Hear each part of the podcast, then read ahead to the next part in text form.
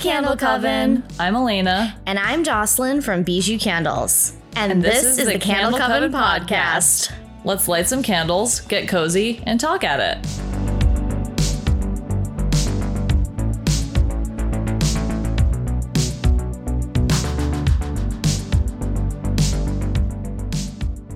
I'm at that age where like there is constantly stuff in my teeth. No!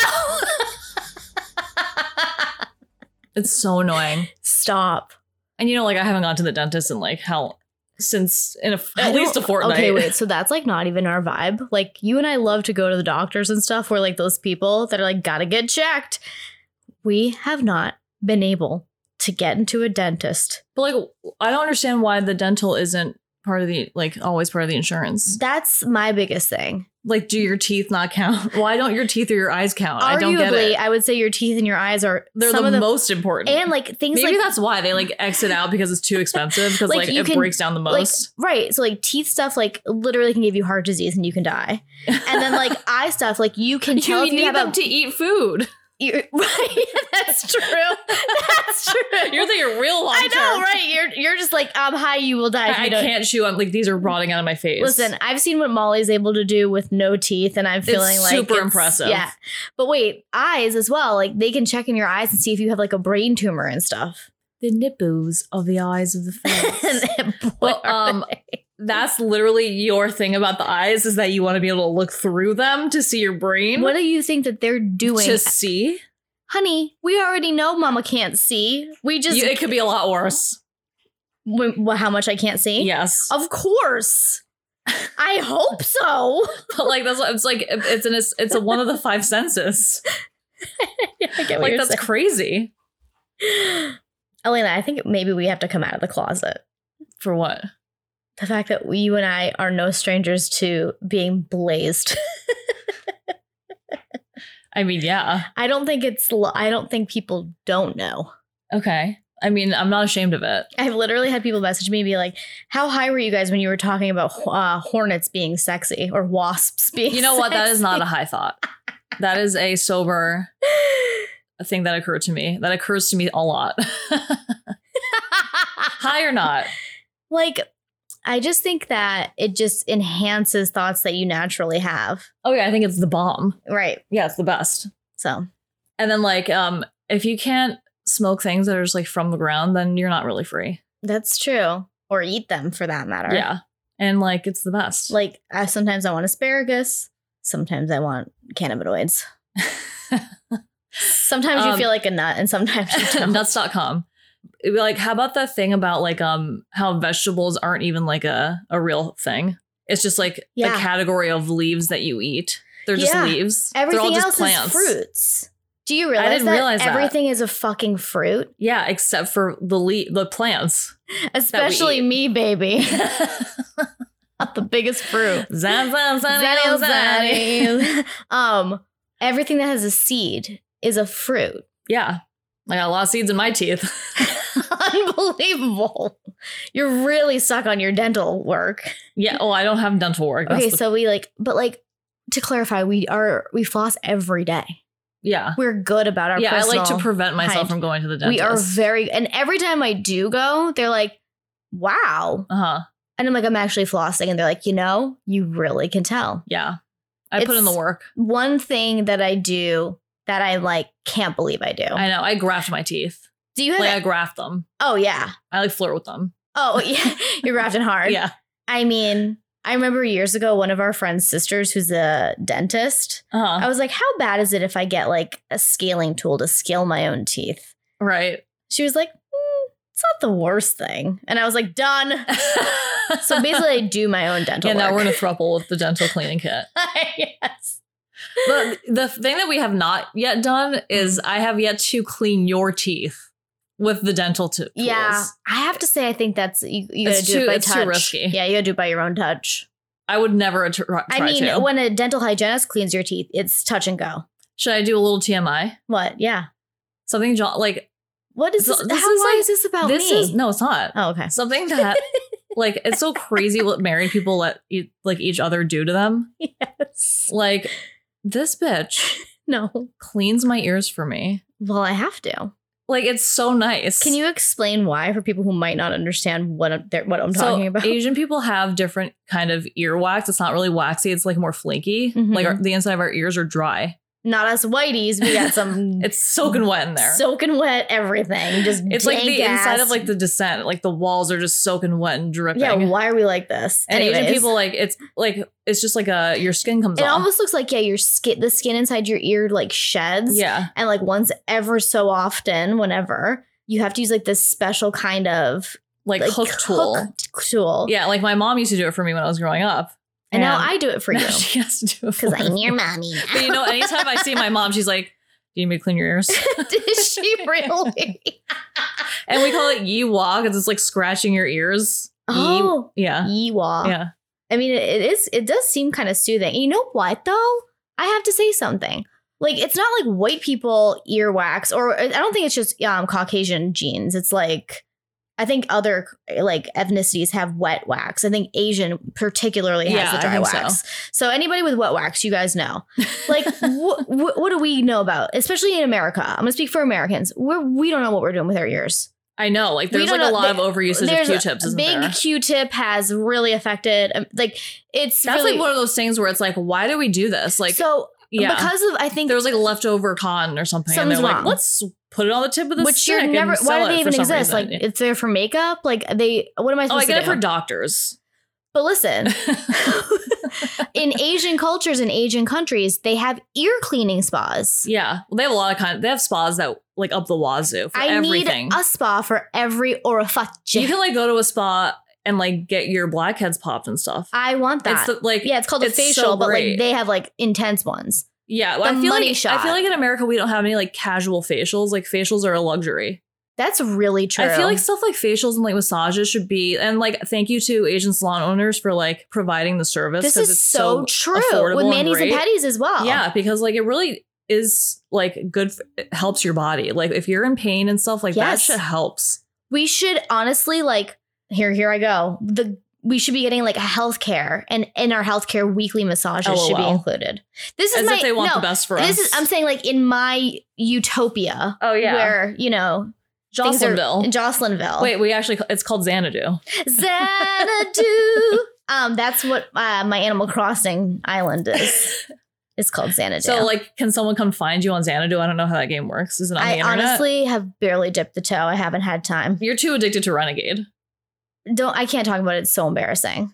No, you must. No, this is so embarrassing. Jocelyn is the Max Fisher of Renegade. No. The the game that's like checkers looking, but it's like the one where you put some. Okay, if you if you had a uh, Nintendo, any, do you ever feel like if you had a Nintendo, like original Nintendo console in the '90s, there was a game called Spot, and it was like the Seven Up guy, and he had sunglasses, and it was this game where you like it's a black and white chip game. Is it like Renegade? It's the game. It's Renegade. so you so that's why you I know had how to prior play it. knowledge. I told you this. No, I didn't know the backstory. I told you this. No, I didn't know you just your didn't listen because you were Mortal too Kombat involved. you origin were like story. mouth breathing, and then you were like, "What?" So it's on. Uh, my sister got us a Switch. Like I said, is that what it's called? Yes. Nintendo. It's like a Nintendo Swish. That was not right. I'm a hundred years old. Wait, just as an aside, what else is new? Um, I saw this tweet that was like, nobody told me that once you hit 35, you instantly, when you're 34, you're 27. yeah. And when you're 35, you're 50. no, that's true. And it was like, but it's not too late for me to warn you. I was literally like, that is the truest fucking Jocelyn? shit I've ever seen. I just turned 35. I went back to the gym the first week. I injured myself two times, twice in three days. like, she comes home one, I'm not allowed to work out yet because I'm so gentle. I'm delicate. But um, she goes back and she's like, I think I broke my toe. I dropped a weight on it, and this this bitch has got a perp on that. It is Yeah. the It's a fucking purpliest Teletubby. That tone, she's gonna lose the toenail, guys. I don't think you it's know what? I'm broken, but determined to not lose it. I hope you lose it. I'm, I'm, I'm holding on for I do dear not want life. that in the house anymore. and then you like tweaked your back. I was like so mad at you. Yeah. I was like, would you please be considerate of the fact that you're 35? Last time you went to the gym, you were like 30. I was Four. 33. No. Yeah. Nuh-uh. Yes, I've had two birthdays in the pandemic. I can't believe that we have aged this much. I think, right? Carry the Am I one. wrong? It has to be. Yeah, I stopped going like right before my birthday. yeah. And then I had another birthday. Oh my god. Anyways, back to the Nintendo Switch. Swish. Um, they there's this like party games thing game that you can get, and Yeah. it has like checkers, chess, has bowling, and it's so golf. fun. There's like a lot of fun. There's which darts. I'm like randomly like a savant at the golf. yeah. There- you guys, I am not good at video games. Like I didn't grow up with like a lot of video games in my house. Like when I went to my friend's house, like I would play there, but I like Yeah, always had, Oh, like, Jocelyn had like a monophone that like her grandmother listened to. a gramophone. yeah, like a gramophone. I know, and she's like a like, ham radio. It's time for entertainment hour. And we Yeah. would just like go up and sing Gershwin hits. Yeah. Um What's that like channel three? Lawrence Welch. Lawrence- Lawrence, Welk. Welk. The Lawrence Welk show. Yes. That's what my grandma always had on. With my by myself. um so they have all these amazing games available for the Swish. And I pick, I'm like, I'm gonna play checkers. Like wh- how like I don't know why. I just was like, I wanna play board you wanted to play games. Moncala. Yeah, because I played it at my sister's house and then I got into it. I got sick with it and I had to get it out. Then I found Renegade. And Something about it clicked. something about it, it speaks to my particular, it tickles my neurotype, if you will. it's TMI, it tickles, it tickles. And I was like, I don't know how to kind of mastermind it. Like, you know, like when you're playing like chess or checkers, you can like think like kind of ahead a little bit. yeah, there's strategy. Yeah, like m- to me, Renegade is really, really hard to figure it out because there's so many like The bot, things that could happen. the And really I, hard I computer play bot, the bot. Yeah. is like crazy good. yes. And like I cannot figure out what he's doing or right. she. So when I was like laid up Did I on the say couch, Max Fisher? Max Fisher, Bobby Fisher. Bobby Fisher. Who's Max I Fisher? don't fucking know. Who's Max Fisher? Elena. is it that store in the city? I don't fucking know. um, that was my Lisa Rinna laugh. um, so yeah, like I was like laid up, like healing on the couch. So I was like, I'm gonna play Renegade, and well, I got deep into Renegade. Yeah. At first, I started playing Elena, who was pretty good at it because you had played it, I guess, growing up. I had like never seen it before, so I was like, "What are you doing?" And then I was like, "All right, I'm gonna play the computer." And uh, Like, no, but when we played, she would like, we would finish a game and I'd be like, okay. She'd be like, again, another one. I, I just Again. Again. We Again. would play like 10 games in a row. I just, for some reason, my brain was like hyper focused on it. It really wanted to learn it. I don't, it rarely happens to me Yeah. that I'm like, I must learn this. Usually I'm like, I don't, I don't care. I but have to draw I you. have to draw you. and, um, so I beat the easy, I beat the hard, I beat the expert, Oh, shit. and now I'm on. it's What's it something like called? It's like- impossible yeah. or something, and I friggin' it is impossible. I don't know how. no, it's crazy. like, you it's- think you're winning and then all of a sudden he has like every, or she. it's a he. Yeah. It's a he. It's an it. It's an it. Yeah. And I, I just, I don't know what it's doing. It's cheating, honestly. Yeah. Like every time I play it, I'm like, you're literally cheating in front Like, of it's me. like, how did you do that? it's because it's a computer. yeah. So like I'm trying to become a computer. It's Mark Zuckerberg. Remember those G.I. Joe videos? It was like, hey kid, I'm a computer. G.I. Joe. Remember those? Like, barely. They were like the videos, like before we had like all the shit we have now, there'd be like random videos from like E Bombs World. Is that what it oh, was? yeah. Or So like You're a not man when we were now, actually dog. kids. It was like when like when GI Joe GI Joe was like a meme. right, the meme Okay. of G.I. Joe. Yeah. And it was like from the G.I. Joe cartoon. They would like Right. dub it with like hilarious stuff. we would like send it, we would like email, we would like AOL it to each other. Yeah. You've got mail. And it would be like some G.I. Joe God. video. Does you know what like sends a tingle down my spine? What? The sound of the AOL door shut. Oh. No, the open. Well, no, the door shut more because it's so much more abrupt. Yeah, that's true. And it's like, who left? Did they not say goodbye? You Do know? you ever get kicked off in the middle of like a juicy Wait. convo? Oh. Ow! I got that like tingle behind the ears when I heard it. Oh my god. Elena, Ugh. it actually, I'm having a, like a, a response to it, like a physical response. right? It made behind my ears tingle. Yeah. Oh like my it's a God. visceral reaction. That is. Oh, I miss it. They kids these days will never know how good it was. We'll never know. I think we got the sweet spot. It was. We did. I think we got the sweet spot of technology situations. Mm-hmm. AOL, going on AIM after school, putting up your away message. Yeah. It was. We were superstars. It was like just enough for like how pubescent we were. Oh my god. like now, and then like when they got Facebook, it was too much, like Yeah. more than they can handle. Yep. But like I think we had just enough to just like, it was like summer camp in the 70s. You know what I Uh-huh. mean? Like, oh but yeah. on the internet. Oh, that's the most perfect situation. Yes. Yeah. That's exactly what it was. Like we were ripe. It was. It was a beautiful thing. Did you It was um, catfish a- people in middle school? Of course, Same. we invented it. Um, The old my friend millennials. Michelle, It, we invented this shit. my friend Michelle and I, we made a screen a screen name called Do Me Now Biatch. How did you spell it? D O M E N O W B I A T C H. I can't believe it was available. I know, but we it was early on, so Yeah. To Oh. You know. me now, biatch. And you know, I can't believe it was available. Can we please talk about the fact that we had so many other words for bitch back in the day?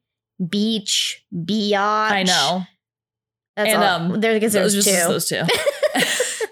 and uh, we would like um talk to we would like catfish the douchebag boys.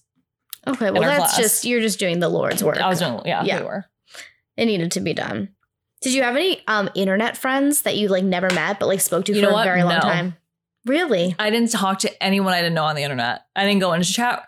I'm like really weird. I don't That's- want to know people. That's very safe. but like it's a reaction to like what I was like growing up. Um, what is that? Just like A ve- biatch? uh, uh, just a do me not biatch. I was very shy, uh-huh. like painfully shy, Oh, and I just like b- avoided people. I just like wanted to be with my mom. that's very cute. Um, so like that translated into my internet presence. I just wanted to be with my mommy. yeah. Well, there you go. no, I I like really just talked to my friends, like, and I didn't go into chat rooms. You never went into any chat rooms. No, I, never not went that. Not for You like didn't go too into like long. AOL chat rooms. not for long. No, Elena. I mean, you haven't lived. I know. It's eh, I was too bas- busy downloading like Winamp skins. yeah. You, I have. To, I think if I had a dollar for every time you mentioned Winamp skins to me in our entire relationship, It I'd be a shaped me. freaking billionaire. It shaped me. Yeah, you love Winamp. Winamp. I can't even say it. I can't even- Wait, so what chat rooms did you go in? All- Hanson? no, I don't even know. You're Oh, like, too cool for Hanson. We would just go and like we. I would only do chat rooms with friends. I never did it by myself or like with my sister. Like Uh-huh. if you as a child went into a, an AOL chat room alone, it's like walking into the woods by yourself. You don't do yeah. that. But when Hold- you hold have- on, Molly's gonna walk under me. Sorry about that.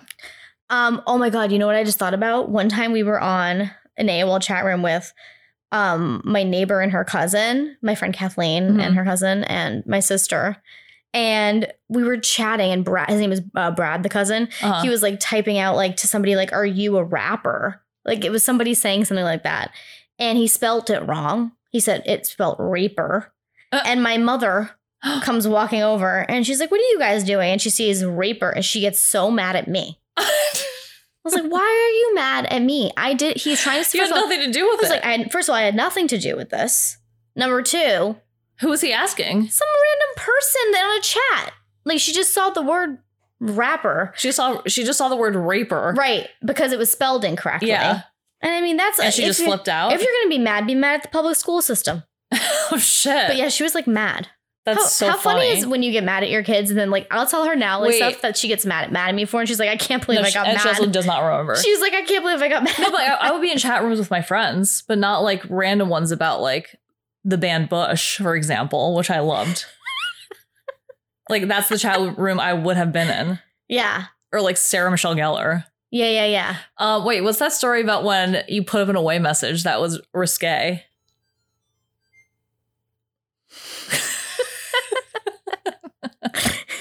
Do you think you could hear it? Was that a little flute guy? That was the the song of our dishwasher singing the song of its people. wait, you know what I'm talking about? Um, I think you're talking about And your my Uncle Billy saw AOL it or someone? profile, Yeah. I um under my quote section, Uh huh. I put the quote sex, drugs, rock and roll, speed, weed, birth control, life's a bitch, so then you die. So fuck the world and go get high. You have not changed a bit. And I thought it was like really funny. And like I was probably like 14 and my uncle Billy, who is not my my uncle but my great uncle, my gr- Right, my your grandmother's grandmother's- yeah. brother, um had the internet because he was like one of those older guys who was like, "I know about computers." Oh. And so he like checked my. Pro- I don't even know how he got my screen name. Please kill me. how did um, you get your screen name? I don't know. And now I'm now back in time. I should have flipped this. You know. d- Yeah, because it's not like it was your name or anything. No. So it's like, what are you doing looking at my profile? how Uncle- did he find it? I Elena? Who knows? My, she- my grandmother probably like told him. I don't even How know. does she know it? This is actually interesting. And I Maybe- have- did he go for your stuff? No, that was not a thing. I have no I, I don't know. But basically, he came and like told my grandmother this and then told my mom this. Didn't he like print it out? Yeah. I was like, are you kidding me? I was like, this is what the internet is like, guys. This is not even the worst quote about Right. my friend group. I'm just being, I'm blending in socially. It's like, look what your granddaughter put in the Like, newspaper. I was like, I was like, get a life. like, you think this is what you think I'm? This is what I'm actually doing? did you get in trouble? like, meh. like, like I was more. I think honestly, my mom wasn't even mad at me. She was like, just take it down because people can see it and they don't get what you mean. And I was like, Uh-huh. I get what you're saying. Like that, I understand. Oh, the marketing's not good. Right. The PR is not good on this. Like she was always very reasonable with me, but like I was just like so mad at Uncle Billy because I was like, what a narc. I was like, ew. Yeah. Like I felt like he, re- I felt like it was like a sibling rivalry with my grandmother. It had, Totally. that had nothing to do with me. Like, and I never really like noticed it before, but like now in hindsight, I'm like, he just wanted to be able to like say some shit yeah. about some- Totally. her branch of the family. yeah. Not that I think that there was any bad blood there, but like you know, it was like a little brother, big sister, No, I get it. thingy. I get and I it. got I got tied into this. I didn't ask to be born, Wow, Uncle this- Billy. So that thing, the raper thing. Like, you know, you're really life's getting- a bitch, and then you die. So fuck the So- world and let's go get high. I stand by that. I know. Like you actually kind of have not really changed. Jocelyn, um, I don't know how she like was able to do this in her guts, but like she read to me parts of her diary. Oh my god, it was so hard. This is And- recent. No, it's not even your diary. It was your poetry. yeah, I book. didn't have a diary. I had a book of poems. Yeah. So she actually like showed it to me. Yep. There, she was like, um, so she brought it back from home because we. this like, is like went- recently. yeah, like we 'cause her found it sister like, was like two cleaning up months the house ago. and yeah. she re- she ha- found them and like Yeah. gave them to Jocelyn, and so we like drove them home, and they like existed in I- our guest the room way for a that little you bit. said that is Huh. as if they were like In in, a like car a car seat. seat, yeah. and um, so they were like sitting in our house, and a few days later, Jocelyn's like, "Did you read my poems?" And I was like, "No," and she was like, "Good." I like instantly regressed when they were around. I was Yeah. like, no one looking like poetry. but like I would never do that. That's crazy. But um yeah, so I don't know how she like had the gumption to do that because like I have burned everything I've ever I written. read some of like it to even you, 'cause I even thought it things was I've so written like funny. a year ago. I'm like, ugh, It's so awful. You know what I'll do? I'll take a picture of the opening where I wrote poems with like all that artwork. yeah. I'll post it with this. It's out, I mean the stuff that episode. she's written, it's like good and it's is it's her. That's so sweet. Like you really have like s- that you're this person. I haven't aged a day. No, I Oh, you're haven't just matured a authentic. day. You're I just mean, authentic, I think. there was like you could see me discovering things. Kylie Jenner discovering things, and I just was like, yeah. "Hey, wait a minute. This is all bullshit." Yeah.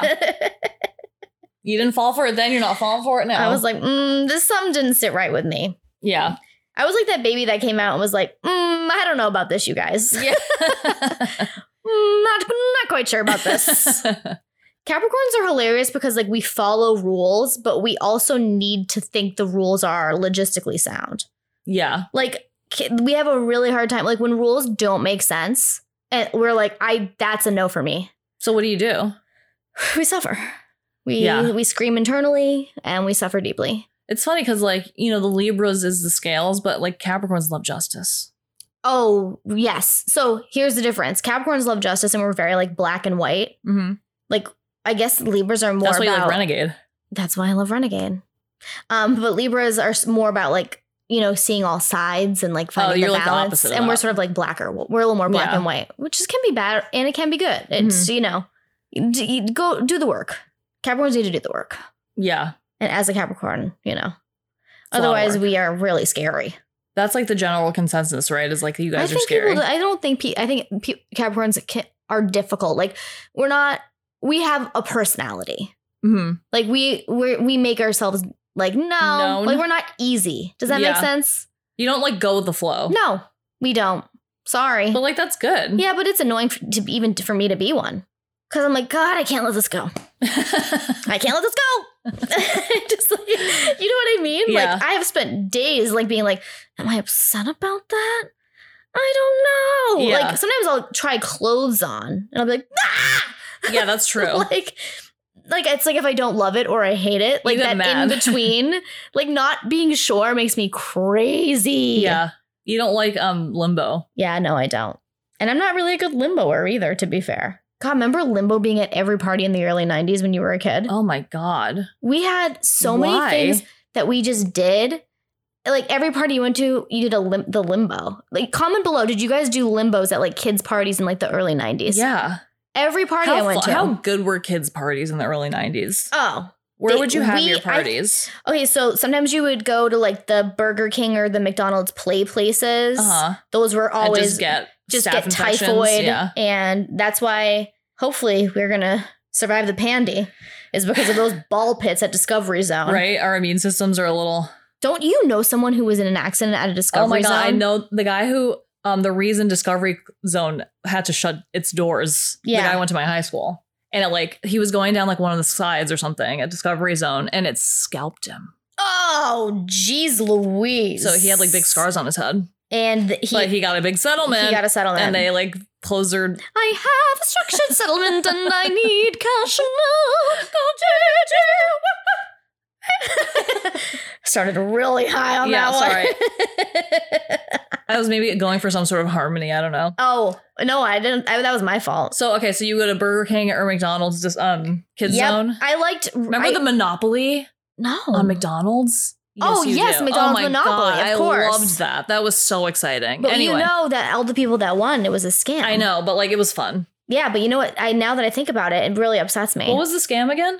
the, you remember? like the people that were ma- they were made at, in the factory, like the million dollar tickets were made Uh-huh. in a factory in like I'm just gonna say Connecticut because that's and whatever or something. And the guy who knew who made it in the factory was planting.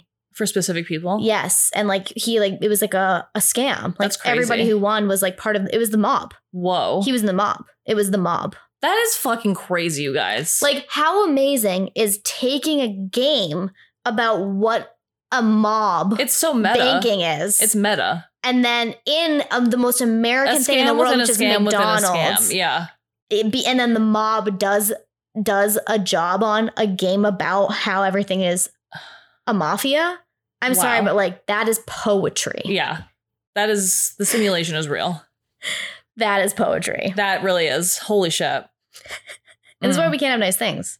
I mean, the mob is behind everything, let's be honest. I mean, everything is the mob. our president was in the mob. I mean, the They're all in the, the mob. United States government is a mob. I mean, who killed JFK? The mob. The mob. yes. And the CIA. And this is when we're gonna all put our tinfoil hats on. I mean, uh, there's a difference between conspiracies and covered up facts. yeah, oh, 100%. No, I, I'm in the same boat as you. Um, Totally. and like, why believe these people? For No. what? Like, why? They're No. all scammers. Yeah. Anyway, what were we talking about? Okay. Monopoly, you would go to McDonald's or Burger King. Yeah. Oh, yes. And I also really loved kids' parties where it was at someone's house because, like, how fun was seeing other people's houses? Mm. Like, when you're a kid, you see a lot of people's houses. As adults, we don't see people's houses. I mean, especially now during the pandemic, but like, Right. even before then, like, we just don't see each other's apartments and houses that much. yeah. Because in the city, we, we usually go out to Or eat. like the same two people. Right. And like we don't see everyone's apartment. And not, you know what? Because a lot of people's apartments in the cities, you can't You can't even entertain fit. in at all. No, you can't even fit. It's a place to physically slide your body into a bed. maybe that's why, maybe other people in other parts of the country are like, what are you talking about, bitch? I've seen everyone's house. Right. And I'm like, well, I spent the last 15 years in Manhattan where Going to one bar. it was like, do you want to go to my coffin or do you want to Yeah. go to a bar? Right. Um Yeah, seeing people's houses is fun. And then we would usually do like, you know, party games. I remember some like party Pinatas. pinatas. I remember doing like in the summer like uh water balloon games. Yeah. Super soakers. S- Yeah, sure. Um sometimes kids would have themed parties like one year my sister had a gymnastics party That's so funny. where she wore a pink Power Rangers leotard. Classic gymnastics. And you know when you were a little kid and you had like your leotard on but like your underwear was also still on. Underneath it? Yeah. So it was like a bunch of like little kids. Like how old? Four? I want to Five? say she was in kindergarten, maybe, Hmm. or preschool. Kin- which one's first? Kindergarten, I think it was.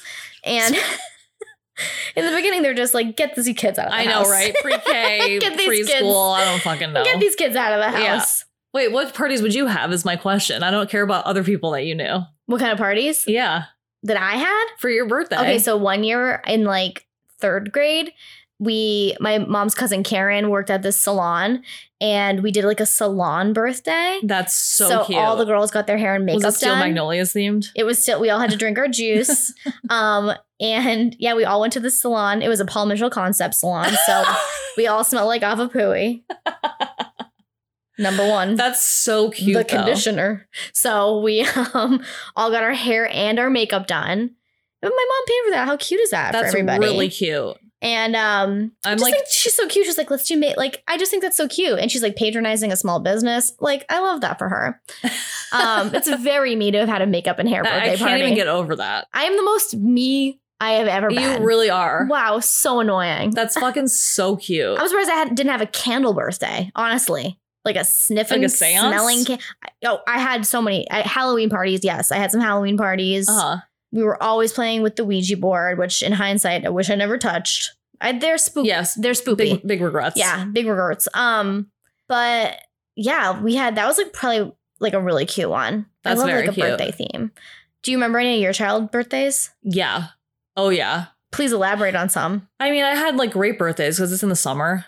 Yeah, mine's on, my birthday's on Christmas Eve, which Yeah, makes it so hard for it me to have does. You, birthday like- parties. Yeah. One year we went to Disney on Ice and saw like Beauty and the Beast. How And funny I is like I have a summer birthday and this bitch goes to Disney on Ice, got- right? Oh my god, I was obsessed with Beauty and the Beast. and you love Mighty Ducks, I love ice skating. right? Um, and I got to bring like a bunch of friends. That's cute. But like we, I would always go. There's the amusement park in Vienna is called Prater. It's like in the city, hmm and it's like so fucking fun. It's rides like car- more like you know carnival style rides, but like a, a little bit higher up. Like Like a permanent carnival. yeah, like and it's like almost. It's not as nice as like a Six Flags, but it's Right. like you know it has like really fun rides, but like they're Yeah. not like the most regulated. it sounds like in Massachusetts we have like a place called like Canopy Lake Park, Sure. where it's like in between a traveling carnival and like a you know like a Six Flags or Right, something. yeah. Like it's in between. Yeah, that. and it's like there for all the time. Right. It's where like the famous Ferris wheel is too. yes, that like I, the one you have a tattoo of. Yeah, it's like a it has like red um spokes. no, what are those like the actual things that you're in? seats.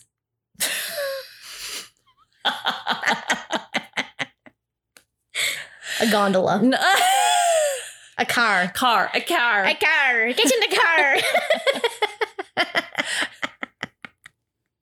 a carriage. um oh yeah, so I, we would go to like McDonald's and then go there. God, McDonald's is big birthday. and there was vibes. always a kid that threw up lunch. Ugh. Kids threw up so no, much. but the, the funnest thing about Prater is that they will play like they blast techno the whole time you're Yeah. there.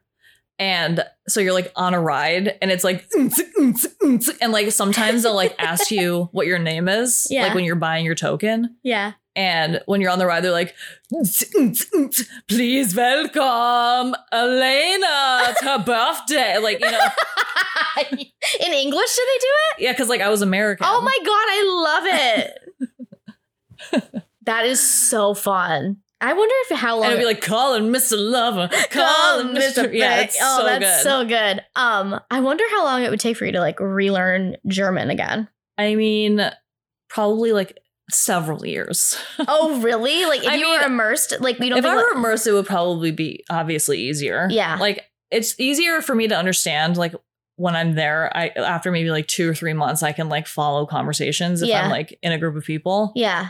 But like it's hard for me to remember the vocab. Isn't it wild our ability to like gain and lose language like that? Like, Yeah. it's so interesting. I know. And like we all know that kids learn languages, like you can learn like infinite languages as a child. Like Mhm. your brain can just do it.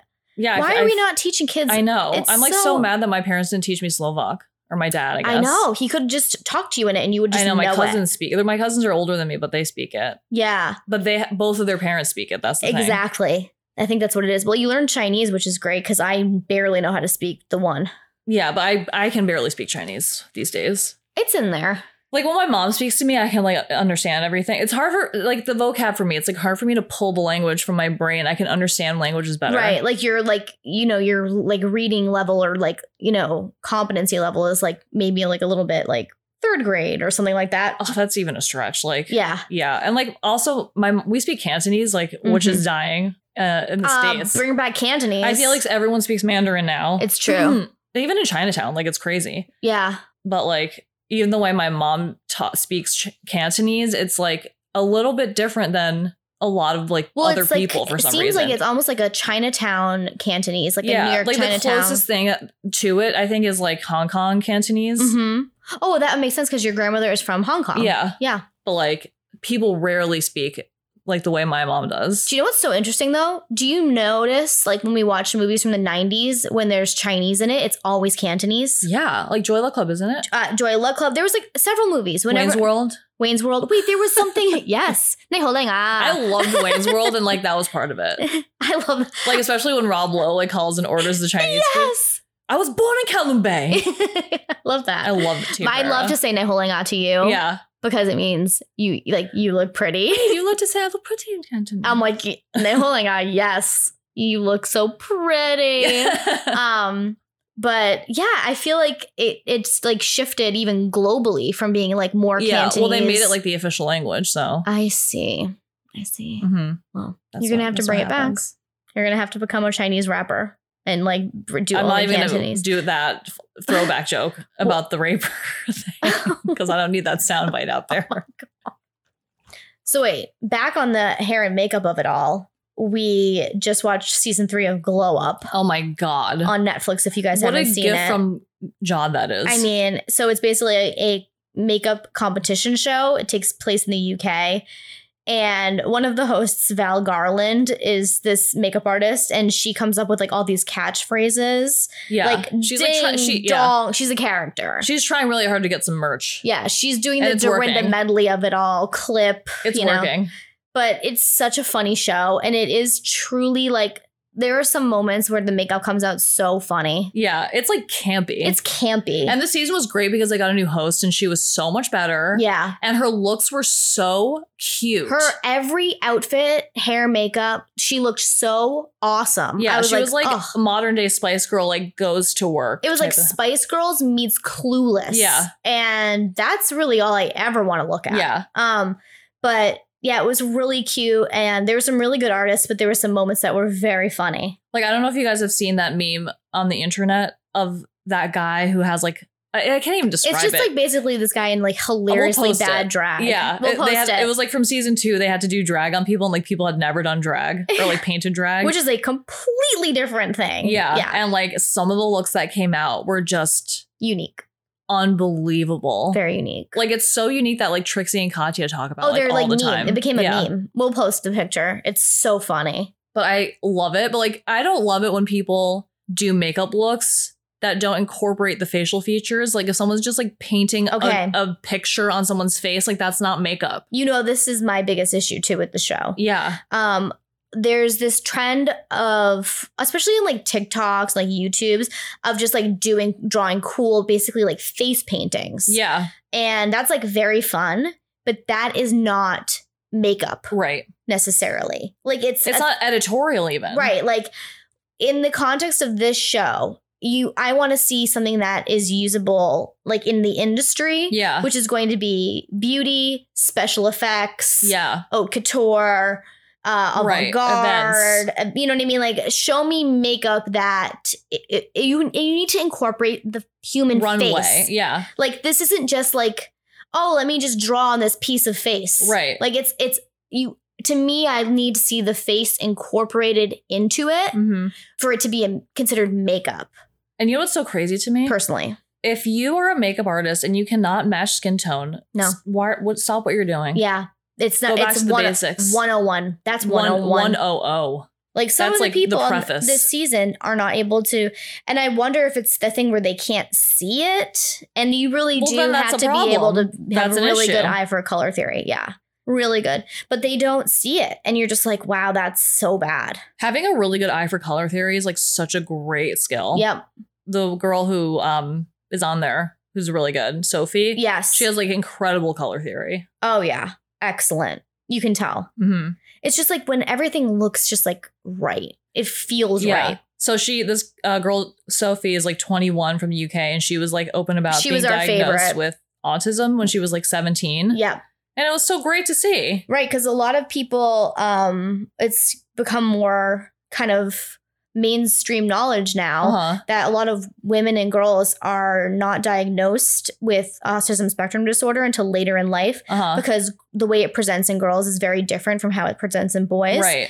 Um, and, And, girls are like really good at masking. girls are really good at masking, and masking is basically you know kind of m- mimicking and mirroring and Mhm. like trying ki- to it's appear kind like of like acting in a way. Yeah, acting like you don't have the neurotype Yeah, that you have. Like exactly. it's almost like you're translating into another language. Imagine the, how exhausting that must be. Yeah. How burnt out that must you must feel. Yeah.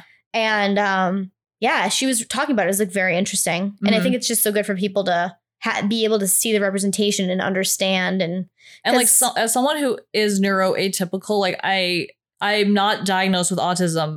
I haven't been tested, but like I don't think that I'm autistic, but Mhm, as someone who has like neurodivergent mhm, like whatever, Mhm. I get it. Like I uh, Same. yeah. absolutely, because we are both diagnosed with ADHD, and I do feel like there is a level of masking. that Totally. go- I mean, I'm sure everybody feels like they mask a little bit. yeah, but like but it- it's, it's you know not the s- yeah like our brains are just like constantly playing stuff at us. right just you know and Yes. like to kind of like drown that out and like all the also like the anxieties of having to drown it out and like exactly you know there's so much attached to it and like we have to turn on our social mode yeah yes because like when we're not when we don't have our social mode on like it's literally just like bleep bleep bleep bloop bloop bloop bloop, Yeah. Oh, bloop, bloop. like or just like i'm or like hyper focus hyper yeah focus whereas i can't even communicate with anybody yeah so in order for me to like hyper focus in a conversation but then still bring something to the table uh-huh. it's a different version of like hyper focus yeah and it is very tiring Mhm. Like I my social like uh flame will can burn out pretty quick. i think you have a pretty long lasting flame I am s- I am screaming internally. Internal. um because yeah, I also, you know, I I get like so I have like empathy, like where I just like want people to feel comfortable and yeah and that's what being a woman is like Oh, isn't it? that's the woman part That's what that is. we're always trying to accommodate I think that is part of it. Yeah. Somebody should study that. Somebody smart. oh wait, something else we watched was that movie at Zola, Oh my god. Yes. If- which with Riley Keough and then what's her name? Taylor. Well, you look that up. It's um the movie version of if you guys remember back in like the early I think it was the aughts. What year was it? There was this 2015. 2015. There was this her name is Taylor Page. Taylor plays Page. Zola. There was this string of tweets from this girl Zola Mhm. telling this story Yeah. and it is It's like hundreds of it's like a hundred and something tweets. right and like we all read it. Yeah. It was viral. It was just like thrilling. She's like, this is a true story. Yeah. And like just this crazy, crazy story. And they made a movie version of it. and she like the way she wrote it too is so funny. Yeah, she had Like, a really good yeah. comedic voice. Yeah, so they made this movie, and the director is this woman called Janiska Bravo, and she's a black woman. Is it Janitza? Janitza? Maybe. Okay. That sounds right. Yeah. And I'm not sure. she I think she did such a good job. Yeah, Like wh- I thought it was great. it was really well done, I thought. Yeah, and like it's I think it's like clearly from the voice of like a black woman. And- Like only a black woman could have made this movie. I agree because it needed to be, it needed to reflect like Zola, yeah. and I thought it was really, and I, you could tell a woman made it. Like it- Exactly. there was very much the lens of like what this situation is. Yeah. And there were like little tidbits of like information that you could catch glimpses of that would like only a woman would like understand. Right, like noticing, like, you know, when you're out and you have to check everywhere and Yeah. you're looking everywhere, like the camera was doing that thing Yeah. of like what, checking the perimeter, who was near you. Like, it really portrayed like the what it's like to be a woman, like the fear, the anxiety, that Constant you, uneasiness. like when you're with people that you're not sure about. Like, it- Yeah. it really showed it. So basically, if you don't know the story, like Zola is in Detroit. She, they're all from Detroit. Right. She's like this waitress, Yes. and she's at her shift at work, and she meets this girl named Stephanie, played by Riley Keough. Who did a, f- a pretty good job, I think. It I was a thought so hard- too. It's kind of a hard part to play. It is hard. Yeah. It's it's when you guys see it, it's a scary part to play. I mean, would she's say. definitely, it's a very culturally appropriative part. yeah, but there are girls like that. Obviously, I mean, these people exist. Yes. Um, and she kind of like they become friends and they're like texting a lot. And then Stephanie's like, come to Florida with me. Like, I'm gonna strip for some guys and get paid like five grand for right. like the she's like, weekend. because I guess the main character, Zola, has, she's like a stripper sometimes as well. And She's Yeah, like, she's do like you a dance? dancer." Do you dance? Yes. Yeah, I think dancer is the preferred term. Let's go with dancer. Um, and she's like a you know, a very talented pole dancer. yeah, she's like, like good. And so she's like, come, you know, basically like, come down to Florida. We're gonna drive down to Florida. There's this club. We get five p- grand a pop. And so that, and the story that ensues of this. Yeah. So trip she like and- goes with her and it's like Yeah, I don't want to give anything away. It's you guys should watch. It's really like it's the good. tone of it's like it's it feels comical, b- but like at the same time, like really disturbing shit is going down. It's kind of the thing of like when you're in a situation and you ha- you like do that so you don't feel so nervous. Yeah, that's like exactly like the tone that she Where you're conveyed. just it's like crazy. unbelievable. I can't believe this is happening. Yeah. Mm. And- but she's like obviously terrified. Yeah. But there were, you know, sex work is scary. It can be absolutely. You know, Stay safe. it's just like a lot. And like women, I think it really it really illuminates because a lot of times we see sex work portrayed from the male gaze. yeah. um, in film and TV and in the media, and it is very interesting to see it purely from a woman's perspective. Yeah. So yeah, you guys should It's a check. lot. I thought that was an interesting movie to Yeah. watch. Okay, there is something that I did want to address. Mhm. That's like a personal thing that is happening to me, and I have reached the point where I am physically horny for fall.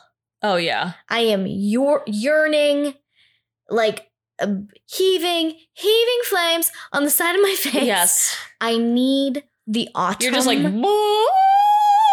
book. I am. It's like enough is enough. I've pretended enough that it's I the know. summer. I'm, I'm done with the shorts. I'm pr- I've pretended. Oh yay, sun! Like I'm fucking done. yeah, I'm sick of wearing sunscreen. I want the fall. I want crispy chili. I want Mhm. crunchy leaves. Yep. I want apple bites. This is gonna sound like kind of like a a sad thought or like a depressing thought, but it's actually not. So like, hear me out. I as I was doing my skincare routine this morning, I thought to myself, wow, the only thing in life to look forward to is weather.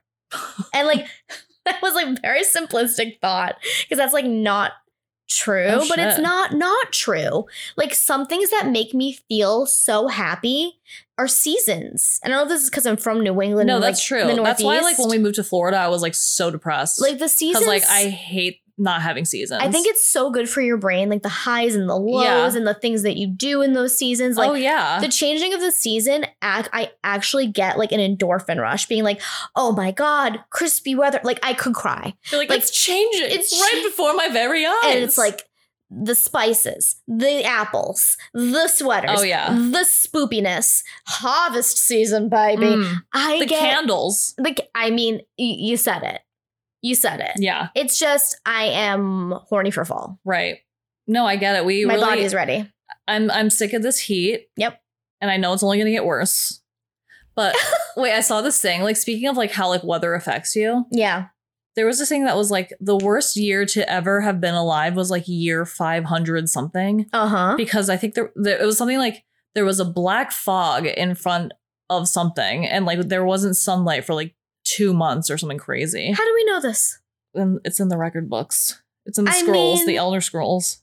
Where? I, I know, I'm not asking you for too many details because it's like I don't expect you to have done the research on 500 AD, AD or BC, um, BCBG, um, like eh, how do we know? Like there was maybe a fire in this person the village over.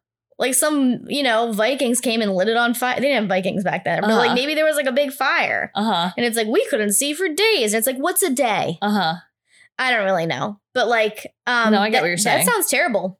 Regardless, that experience for those people who kept books at that time. I get what you're saying. Wait, speaking of fire in the next town over, can we do the candle of the day? Please do. The week? I w- never I can't remember if it's the candle of the day or the week, but this time Candle of the day. Yeah, it's candle of the day. Okay, well, today it's the day. Um, so to go along with Elena's deep dive today, which is on iconic Mm pop reinventor, artiste, hmm. Mm hmm. superstar, Madonna. Our candle of the day is Madonna Pink Pepper and Fig from the 80s Icons collection. This is one of our sexiest scents, I, love it. think. It- It's not too strong, too. It's like kind of like um kind of musky, kind of sweet, a little bit zesty, a little spice in there. I mean, very Madonna like Yeah. but like a, a type of smell that is sensual like you could wear it as a perfume it's unisex in a way like it's definitely the 80s icons are like maybe my favorite. they're so good i'm gonna read the uh, scent description Okay. Zesty citrus dances on a heart of sweet fig, velvety oud, and soothing lavender. Finished with spicy pink peppercorn, you'll get into the groove in no time. Get into the groove. Boy, you got to prove your love to me. Yeah. oh, it's just so nice. It's I get a tiny bit of like the cit- citrus bright at the very top, Uh-huh.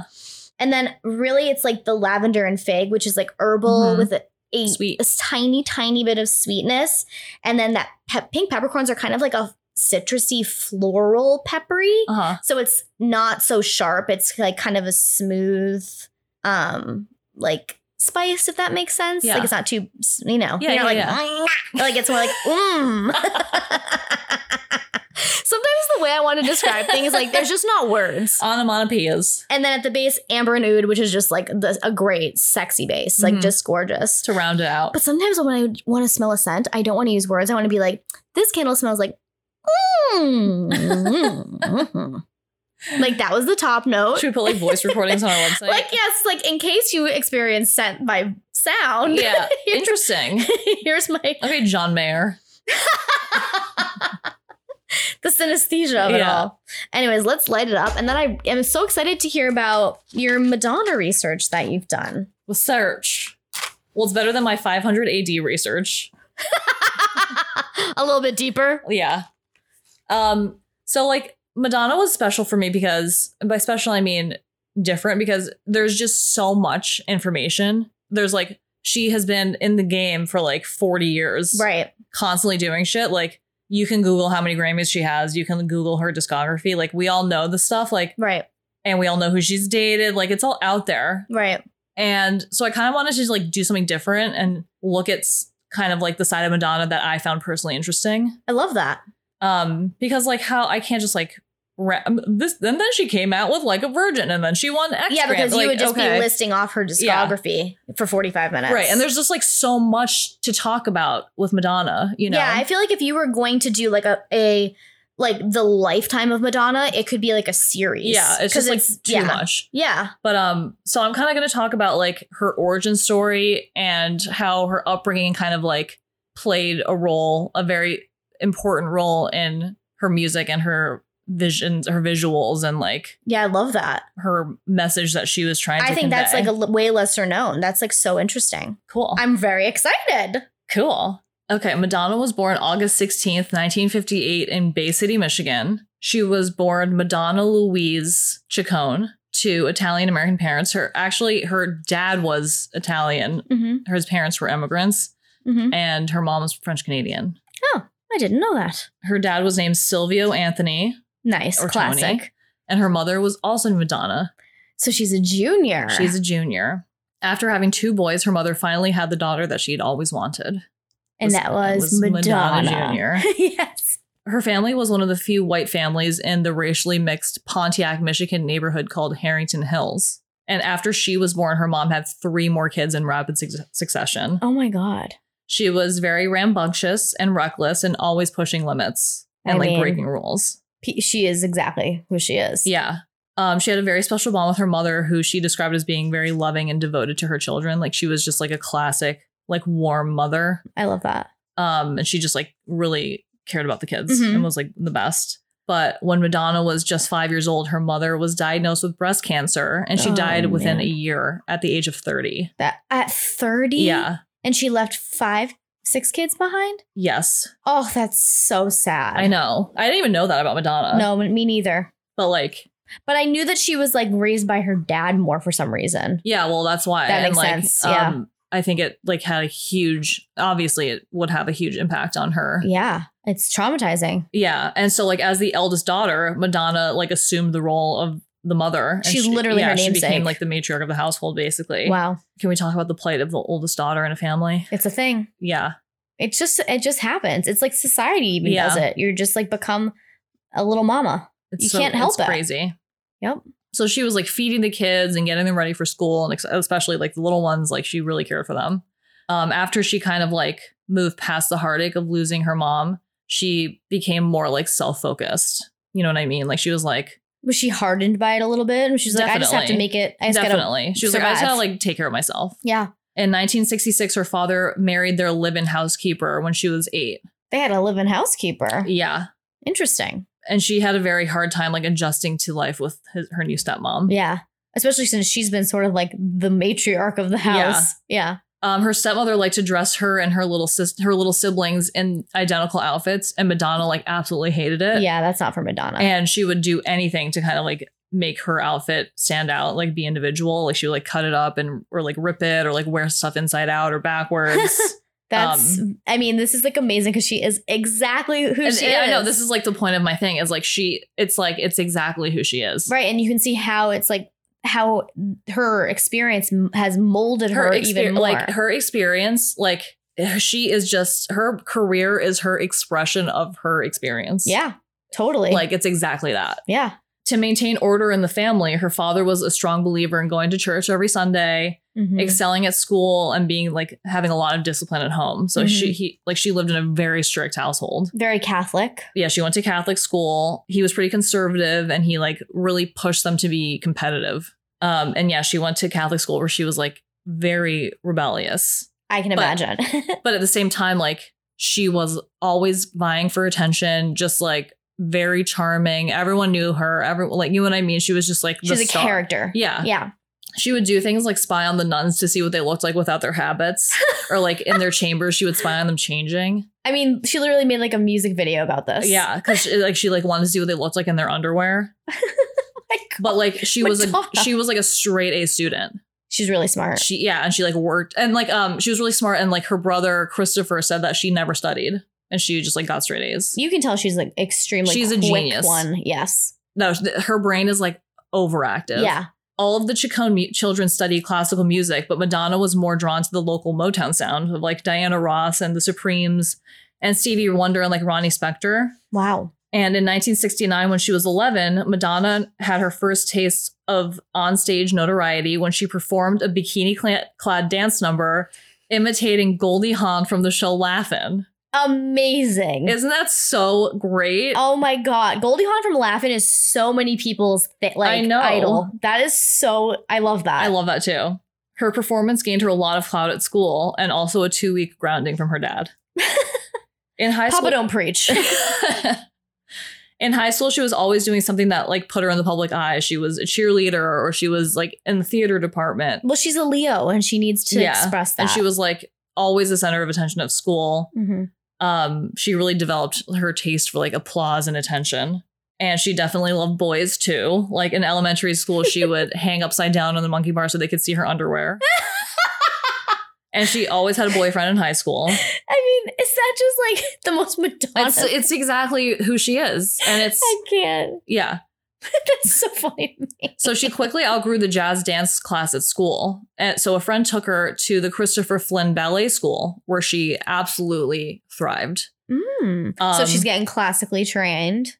Yes. This is where she decided she wanted to like become a famous dancer. Was like at the Christopher Flynn school. Mhm. She was like his kind of protege, and she says that he was is the most influential person like in her life, basically. That like he's the one who started her Mhm. journey with her. Mhm. They studied very closely together when she was in high school, and he was like the first gay man that she ever kind of like met or was like around. And she was like, "Mm, "This is where I want to be." Yeah, and she really credits him for changing her life and like showing her that there was way more to life. yeah. He taught her about classical music and took her to museums, so he like broadened her beyond just like dance. And he took her to like the other side of Detroit, quote unquote, Mhm. to like the nightclub scene where she would dance the night away at like gay discotheques. You know what's so interesting is like this gay influence, like mentor in Mhm. this person's life, like who showed her how much bigger the world is, Mhm. literally helped to give us Madonna. I know. And it just goes to show you how important it is to have visibility and like different people in the lives of the youth so Uh-huh. that they can broaden their minds and see Give what's them possible. culture. And then you get people that are able to create careers like Madonna. Yeah. I just think that's like so cool. Yeah. Um, but yeah, she learned a lot with him. And he was the first person to ever tell her she was like beautiful or special and made her look at herself in a different way. So okay, Christopher. af- So after she graduated high school, Flynn became a dance professor at the University of Michigan and convinced her to audition for a scholarship, and she got it. It's a great school, Madonna. Mhm. she was always the type to do everything to the fullest. Like her roommate from college describes her as like always being up really early in the morning and the first one in class, like ready to go. Wow. Um, she was hard to keep up with, and like she'd go dancing all night and like show up first in class. She has endless energy. She does. She was also like very hard on herself. Like she just like worked really hard. Yeah. She found herself in choreographer Gay DeLang's technique class. Mm. Wow. I, I like want a shirt that says Gay DeLang's technique class. Uh, me too. I think we all do. Gay described her as a standout from the beginning. She had many qualities that young dancers desire. This is so funny to me. This is like what she said. She's lean, great edge to her muscles, which I agree with. I She's mean, not wrong. that is very Madonna. Yeah. Hungry, great appetite, kid like, sassy, disciplined, a pleasure to be with. I think that that's pretty accurate. So keep that in mind. Like at this point in Madonna's life, she is a pleasure to be with, according to some Is she people. like 18, 19? Yeah. Yeah. During college, she worked off campus to make ends meet. And in between jobs, she would survive by any means she could, which oftentimes involved shoplifting. Okay. She got good grades in the three semesters that she did at college, but the call to dance in the Big Apple was just too strong. So in, I'm a dancer. I love to dance. so in 1978, at the urging of Christopher Flynn, Madonna took off for New York City to seek fame and fortune with only $37. She did not know where she was going or a single soul. So Oh my like God. when she got in a taxi from the airport or wherever she was coming from, Mhm. the bus station, I don't know. She asked the cab driver to take her wherever, like the best place in the city was, and he took her to Times Square. Oh, I wish you wouldn't. And we all know what Times Square in 78 was like. It was uh real Too hot to handle. seedy. she was like, I love it. Yeah, she like did. Her survival instinct kicked in, and it wasn't long before she was chatting to someone on the street, telling her story, like being charming, yada, yada, yada. And I don't have any place to stay. So, next thing you know, she's staying in this guy's apartment, supposedly on his sofa, according to Oh her. my god, what a different time. Right. And this is like basically how she lived in New York. Like she was living in like shitty rat trap apartments in like the Lower East Side and like doing odd jobs. Damn. And uh, my dad told me, he's told me several times that she um, interviewed for a bartending job at, at his restaurant, Bandito, mm-hmm. in the West Village. And this is like before the Basquiat days, because like this was before Basquiat like got really famous, and she was like dating Basquiat. But like you know, she was in that whole New York City like scene, and she came in and like interviewed for a job, and my dad didn't hire her because like I thought she was she like wasn't a good bartender. Thank God he did, because we may have never I know, had right? Madonna. In November of 1978, Madonna auditioned for the highly regarded Pearl Lang Dance Company. Pearl Lang said that Madonna came in with this huge t shirt that was ripped down the center of the back with a huge safety pin holding it together like a foot long. And she was like, Well, if that doesn't take out the eye of her partner. That's so funny. She was accepted that day, but that along with a stint at Alvin Ailey weren't enough for her to like break into the highly competitive dance world of New York City. Damn, she was like really studying. She dance. was she this this Madonna j- like the story of how Madonna made it is like the quintessential like dream story. Yeah. Like she didn't know anybody. She like just went to it's like crazy. It- It's Yep. so rare. She went to New York with nothing and like got discovered because she's great Yeah. and and like put herself out there. Yep. Like she did the do- Like, like, just relentless. Yeah. Yeah. and like it took like, you know, 5 years. Yeah. Like it, it didn't happen overnight, you know. No, totally. Ironically, it was her offstage dancing that led to a career change. At a party at Pearl Lang's house, Madonna caught the eye of former boyfriend Norris Burroughs. Norris introduced her to his friends Dan and Ed Gilroy, who had the band called The Breakfast Club. Madonna ended up moving in with the Gilroys in an old boarded up synagogue that they used as a rehearsal hall and living space. Like, the theme of religion is a huge theme in Madonna's life. yeah. Interesting. Yeah. Here is where she would start to learn to play some of the instruments like guitar. She played some organ and drums. And then playing around, she eventually figured out that she wanted to sing. And that's like when she realized, like with the Gilroys, like that her that her vessel for expression was like leading a band or like singing and dancing. Uh-huh. Yeah. She would like sing and like she would like head the band in a lot of their shows. And she like would dance on tabletops and like break shit and like pour champagne on her guitar. It's Sorry, so Molly just bumped my punk. microphone. It's so punk. I mean, it's New York City in the late 70s, you know? like Madonna is sort of like a punk. She is. Like I love that she's like this kind of like one of the godmothers of pop, but in a way she's full. I mean, the punk. thing is, like, she just writes great pop songs. she does. and she wrote the, she writes them. She like okay, Um, Madonna. In the summer of 1979, Madonna was really interested in like any avenue to stardom. So she sent some pictures of herself and a handwritten letter to this filmmaker called Stephen Lewicki, Mhm. who had put an ad out in a local magazine that said, Wanted women for low budget movie, no pay. Okay, So she like responded to this ad. And he- classic. he so he was making this movie he had this vision for called a certain sacrifice which was about people climbing their way around new york city trying to make it mm-hmm. and like you know using each other and whatever lewicki said there was something about the photos that she sent that made him want to meet her so they met and he decided she was the perfect person for the film yes, one of the one of her co-stars russell loam commented that he thought it strange that she only had one name and she acted like a diva like she was already acting like she had like a whole entourage and like hair and makeup talk and about like manifesting. and she didn't have any like she was just like nobody she yeah it was all like That's truly like she was acting like how it was. She was, like, and fake the it until you universe make better it. fall into line. fake yep. until you make it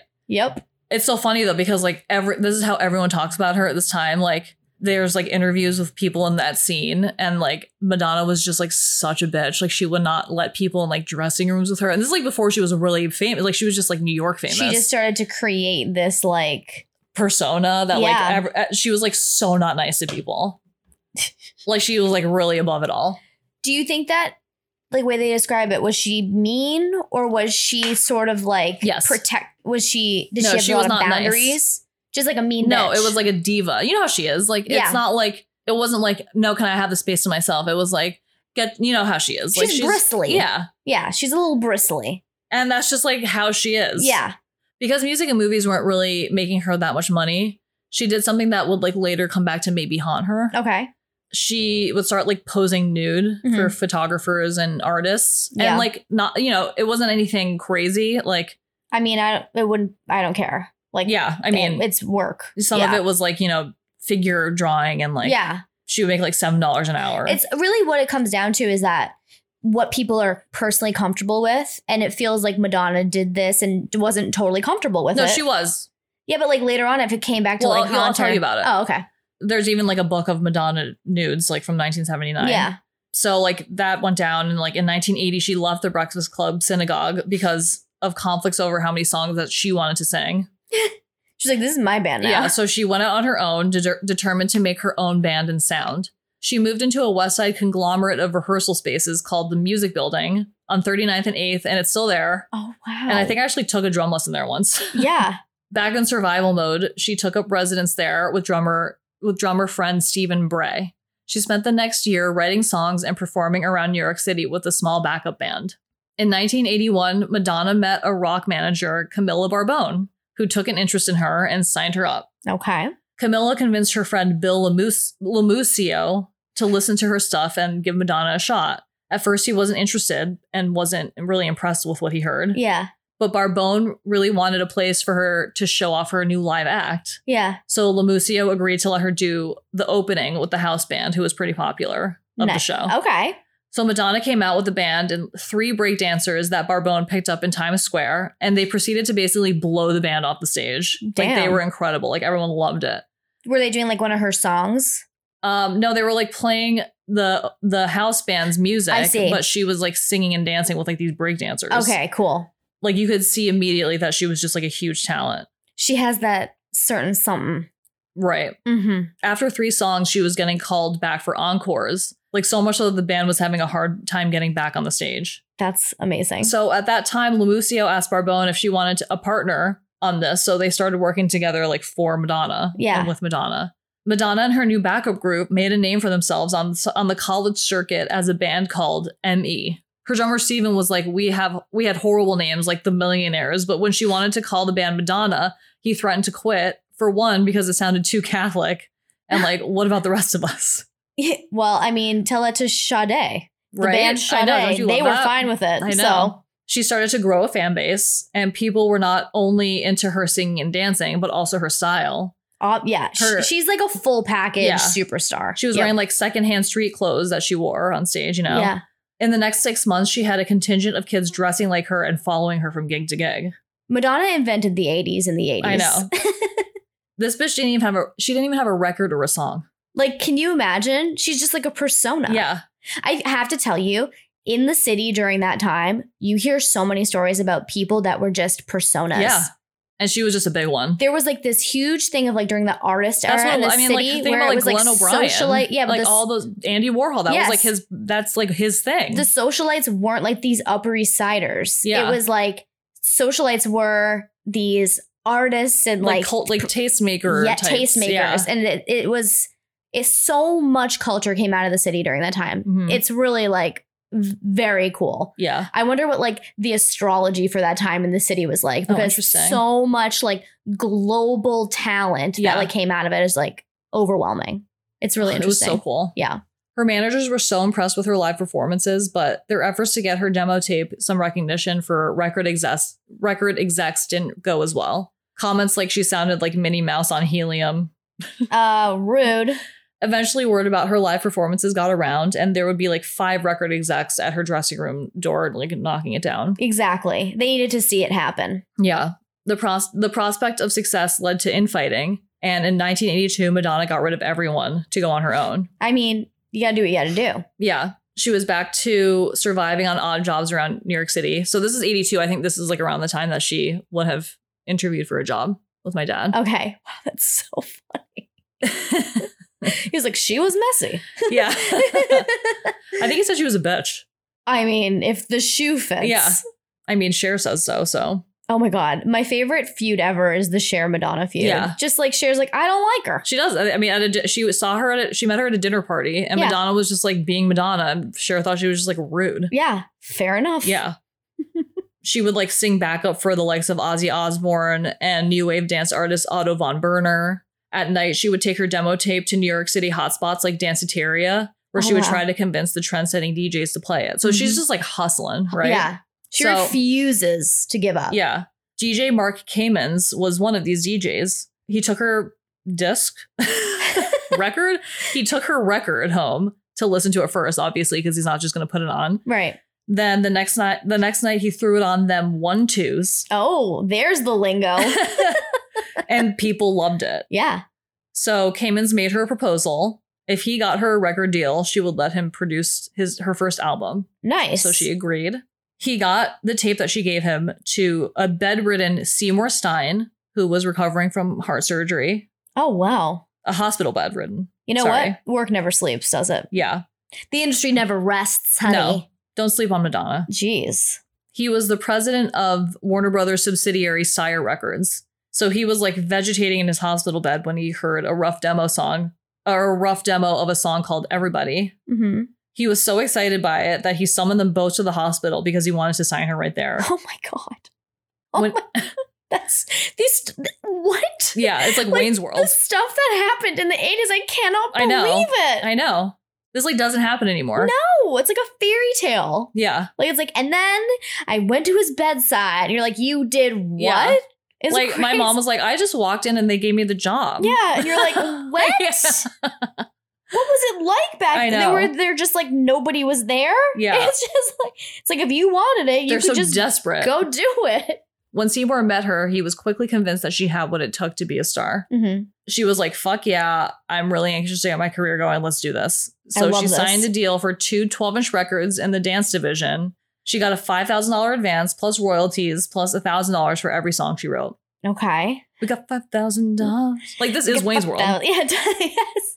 Mark Kamens produced the song Everybody, and it was a huge hit.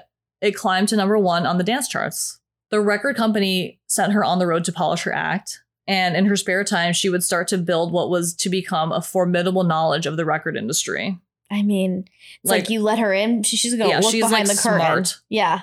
she found out that the dance promotion guy was this guy named Bobby Shaw, who took dance records around to dance clubs. Okay. he had meetings every Friday in his office and invited DJs um, to come listen or to like come like listen to music basically. Right. So if you could get your music in front of these guys, that's like a good thing. Yeah, but Madonna w- would go sit in on these meetings to hear what was like the new thing on like in dance clubs. Oh my god, she's so smart. Yeah, and she like became friends with them and like used them for their expertise. Yeah.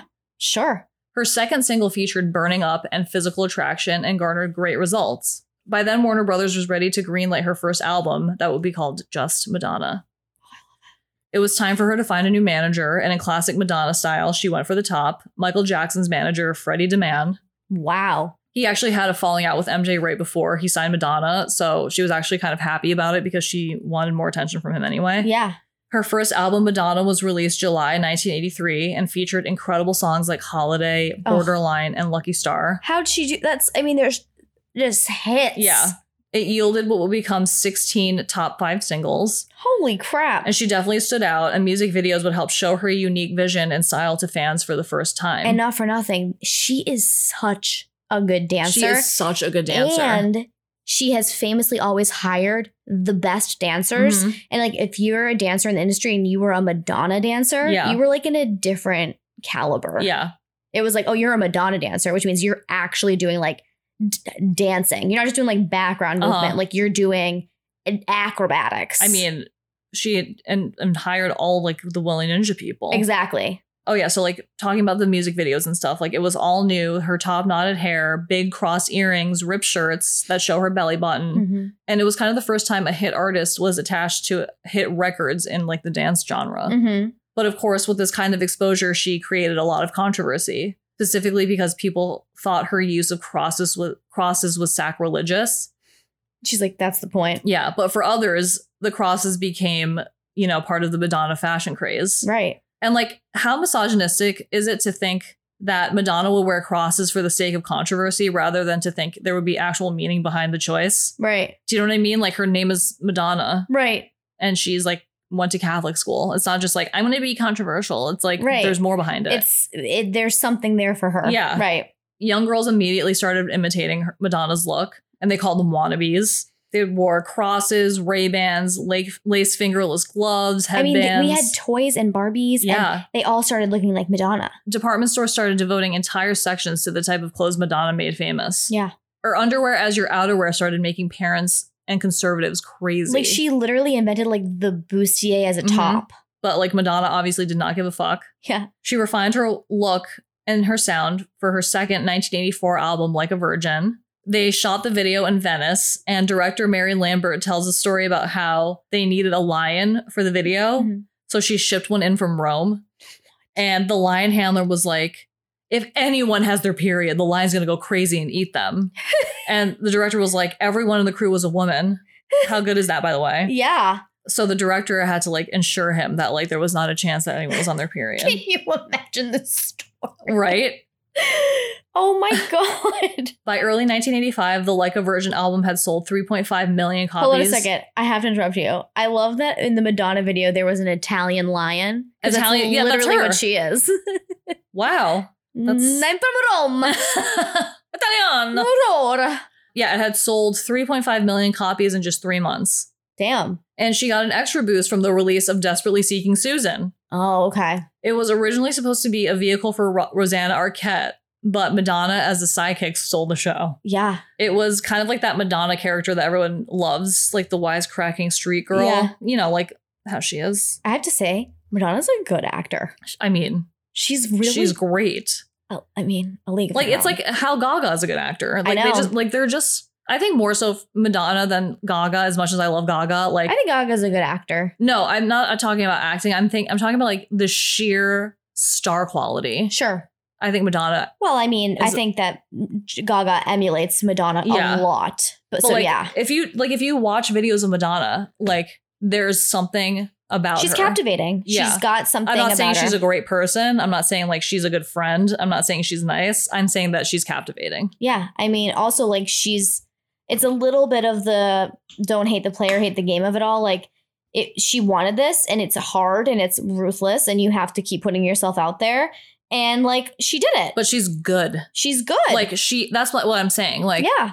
okay, so something that like I always go back to when I'm like trying like when I want to pinpoint when I know someone is a star. hmm like the first thing in my head is oops i did it again i mean obviously we knew it before Yeah. but if you watch specifically oops i did it again the video britney's Mhm. performance in this video is like Yeah.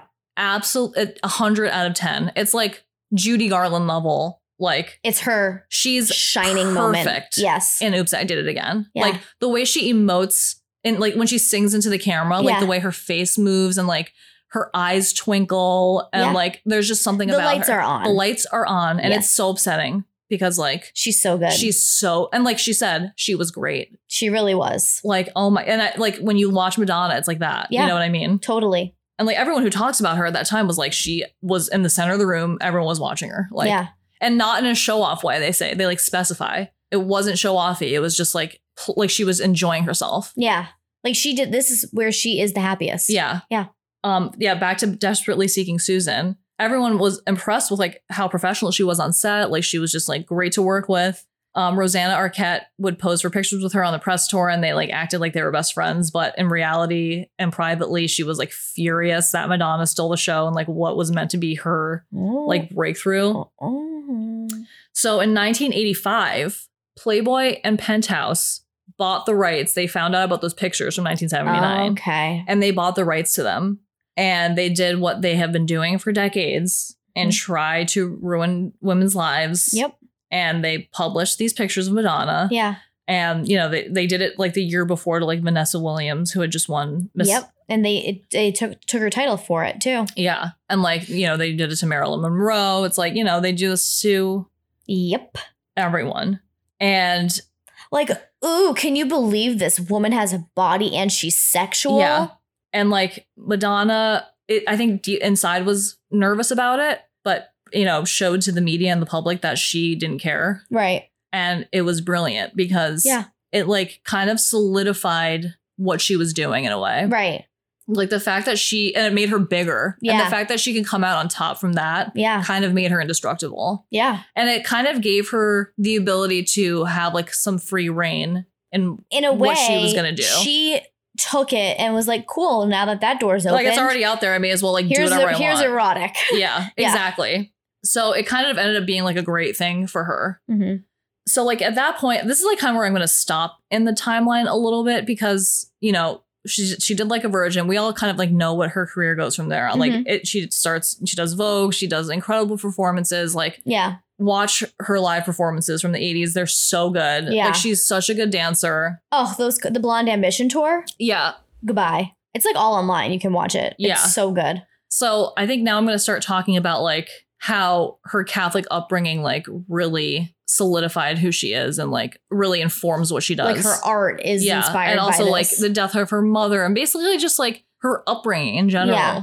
So it's kind of like the combination of like all of the things in her life, you know, like the Catholic upbringing, the death of her mother, like wanting to be famous, like f- you know, losing her mother at such a young age and like not having that maternal love, you know, how all of this like gave us her basically career. Mhm. So she said, People want to be famous because they want to be loved. I guess when I was a little girl, I wasn't loved.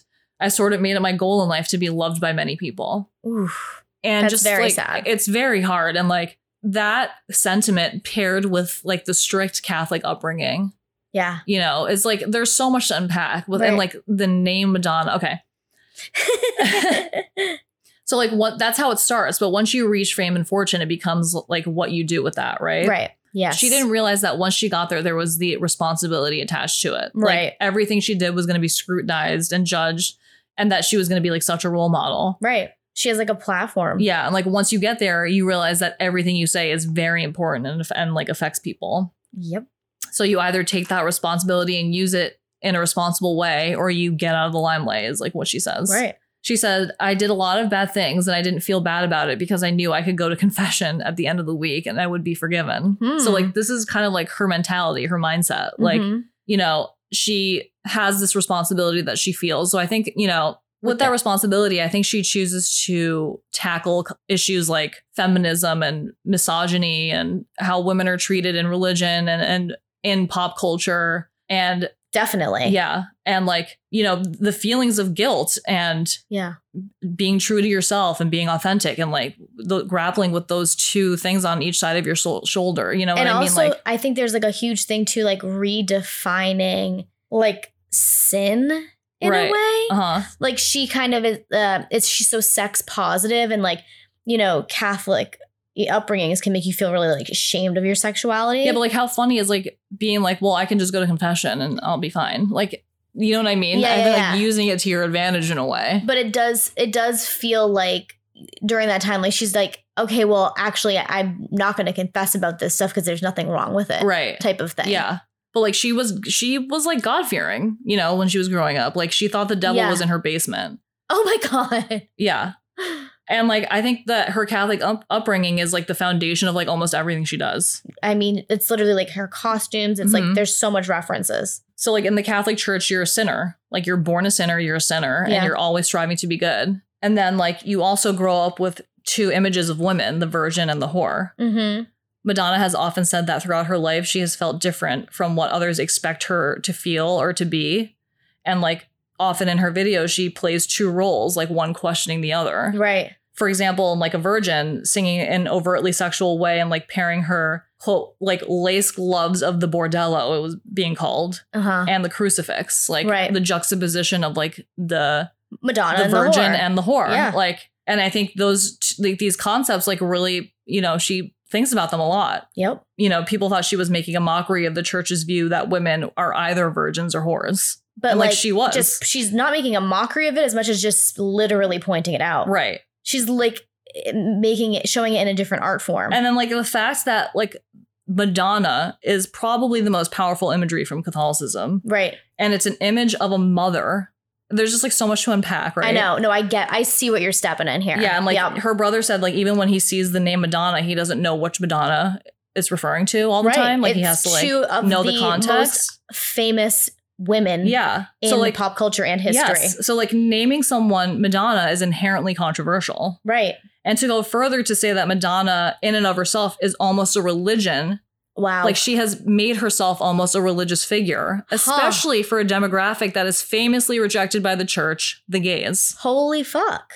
Well, I have the chills a little bit. Right? Mm-hmm. It like all comes together. Yeah. When you say it like that, I mean, it's well well said. Like that's wow. So you know Glenn Glenn O'Brien from he was like a like a culture writer in Mhm. the 80s um who was like hanging out with all these people. yeah. He said, "It's hard to have a religion full of dead heroes when you have live heroes around taking over your customers." Right. Yeah. She's not a practicing Catholic, but she's very fascinated by religion itself, and you can definitely see it in all of her work. She explores a lot of religions throughout her discography and all yeah, of like that. remember like the Kabbalah stuff. yep. Um, I forgot to say before that she she has seized back the crucifix for the masses, whether she wanted to do that or not. It Right. still had the same effect. Yeah. Like there's all these videos of like gay guys in the 80s like wearing cross necklaces, like huge gaudy ones, like at her concerts and stuff. And Yeah. it's like the best. Yeah. It is sort of taking back a narrative there. Like take Yeah, yeah, for so sure. I, I mean, I think that like she has grown to be very spiritual, obviously, and like she explores different religions, and Yeah. like I think it's just like very interesting to her, yeah. which it's is a huge theme for her. totally Absolutely. Zephyr in the sky at night. I wonder. and um like there's something very mysterious about the church to her and Uh-huh. like exploring that and unpacking that is like central to her and like she thinks it's interesting, you know? Life is a mist. Like literally, like as you're saying it, I'm like, yeah, she said that. She said Yeah. that. And like it's interesting too because like at first people thought she was like this dumb blonde because she's yeah, just be like, like, a "I'm pop star. burning up, But she's burning-" actually like so deep and smart. right. She comes out with songs later on. You're like, well, what is this about? Yeah. yeah, for sure. She has said in interviews in the past that she has a deep sense of guilt and feeling that she will be punished. That's Catholic guilt. I know. She sometimes links the guilt to her mother's death. Whatever the Ugh. origins of this feeling may be, her videos and lyrics definitely put those feelings on display and show her preoccupation with images that fuse sex and aggression. Damn. Yeah. Wait, something else too. Like, I mean, I'm sure it's obvious, but just to point it out, like the fact that she is named Madonna, which to many is like the mother, Mhm. and grew up without a mother. Yeah. The motherless Madonna is something. She like became she was put in a mother role at a very young age too. yeah, because of that. Mhm. It's just very. It's almost like it's made up. I know. There's just like so and It's Uh, there's a po- lot. Like, like life is poetry Yeah. sometimes because you're just like, damn. yeah. And like it is just so cool to see her take all of that hmm and be able to channel it through her art and expression. Uh-huh. Um, and I I do feel like Madonna does try to stick up for the underdog and the little guy. And I, I think a big part of that was Christopher Flynn. That Yes. The the first um, choreographer that she worked with. and she always hired black dancers and well, like POC. she was from like um her community was like very mixed Right. racially. And like Yes. she was like one of the only white families. And like even when she first moved to New York, like a lot of her bandmates were black and like right. you know, she worked with, you know, Willie Ninja and everyone. She dated Right. Basquiat. Like Yeah, there's like a lot of controversy around the Vogue that she stole it and made it like kind of more mainstream from the ball scene. But if you kind of like hear from people in that scene, like the House of Ninja and Willie Ninja, who is the godfather of voguing and who invented voguing, mhm. um, she like you know yes she's like okay what's the new thing in the dance scene what's the new thing in this Yeah. like malcolm mclaren who's But you hear making what she Deep was in like. She Vogue. was like, you know, sitting in on meetings, like Right. wanting to know what the next thing was gonna be. Right. Like, and you so, know. yeah, there is like that, like, sort of like, oh, this is the next thing. Like, yes, this is queer black art. But it's not it's not for the sake of being the next thing. It's like what's good. Like what's what do good? I like? Yeah, what's good? What do I like? Exactly. And, but then, you know, not for nothing, she does hire all of them yeah. to like come on tour with her and, you know, Like they wouldn't showcase their- necessarily have the opportunity. she without does give her. a Yeah. platform. Yeah. So it's a little and bit. credit them. It, it, she does. So, like, there is an appropriation factor, but there is an appreciation factor, Yeah. and there is also an inclusion factor, Uh-huh. and not uh, like you know, it's not like these girls on TikTok like stealing black creators' content. Exactly. She's she's kind of doing the best that She's- she can in the situation. And if we wouldn't have a lot of that culture without that venue, Yeah. which is the Madonna venue.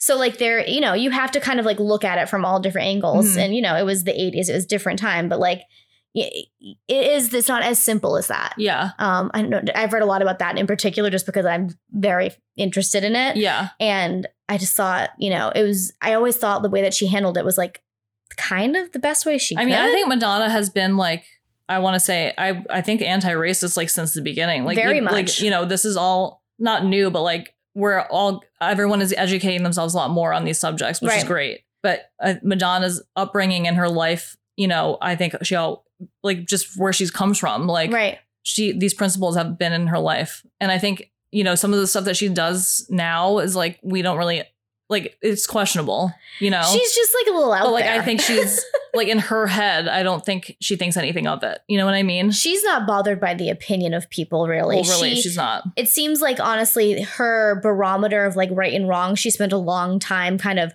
re. Uh, kind of defining that because of how oppressive her, the religion she grew up in was.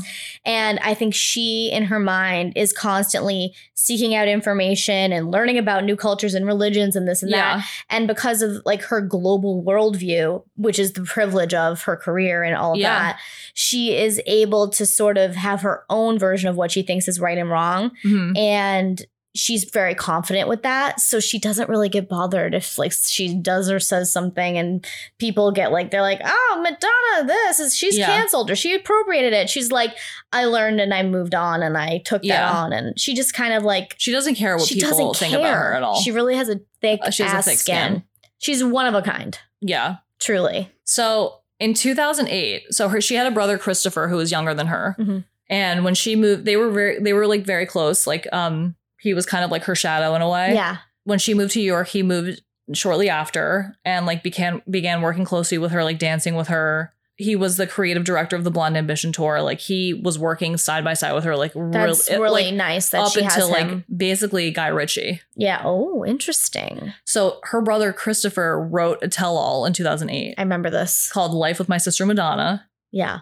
and he describes it as his memoirs and he's like if she you know if i say stuff about madonna like this is my truth basically like Right. these are this is My my, story and like perspective. she just happens to be in it because like we were closely tied together so like of course she's gonna be in it I mean, you named it after her, so I'm not really sure if I mean- that's like a cop out or just say what you're gonna do.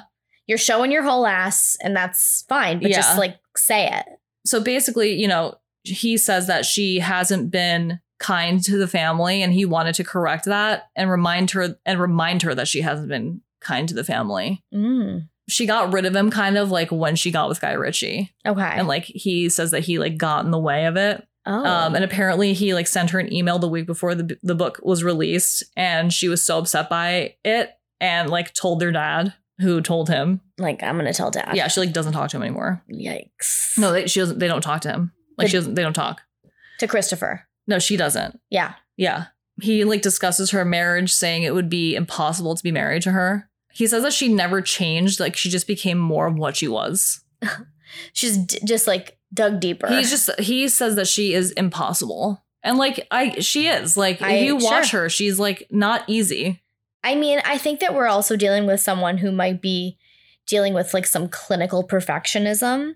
Mm-hmm. and that also has like rage involved in it like Yeah. you know like perfectionist tendencies when you're it's obsessive compulsive like Mhm. it can inc- But she's also just like a diva. Like that But whole no, but all I'm- that behavior from before I get what you mean. no but i'm literally just i'm not excusing it like No, you yeah. should never be a tyrant but like i think that she is so hard on herself that what she's like to people in comparison To how doesn't she is to seem that herself, bad yeah. she's like you should hear what's like in here yeah. So like that's that's on her, but Mhm. like that's you can see that in her. She's intense in a way, and I think she is very. There's no worse Madonna critic than Madonna. Yeah. But like yeah, um like the stories of her like being a diva back when she wasn't even known. Like imagine what she's like being like the most famous Like woman. actually being a diva. yeah. Um, her brother was like, "How insecure can you be to wear a shirt with um his name on it?" Basically, Guy Ritchie. Remember when she like wore a shirt with his name on it? Oh God. Yeah. He was like, "That's so insecure in the relationship." Eek. So like their relationship was really shitty.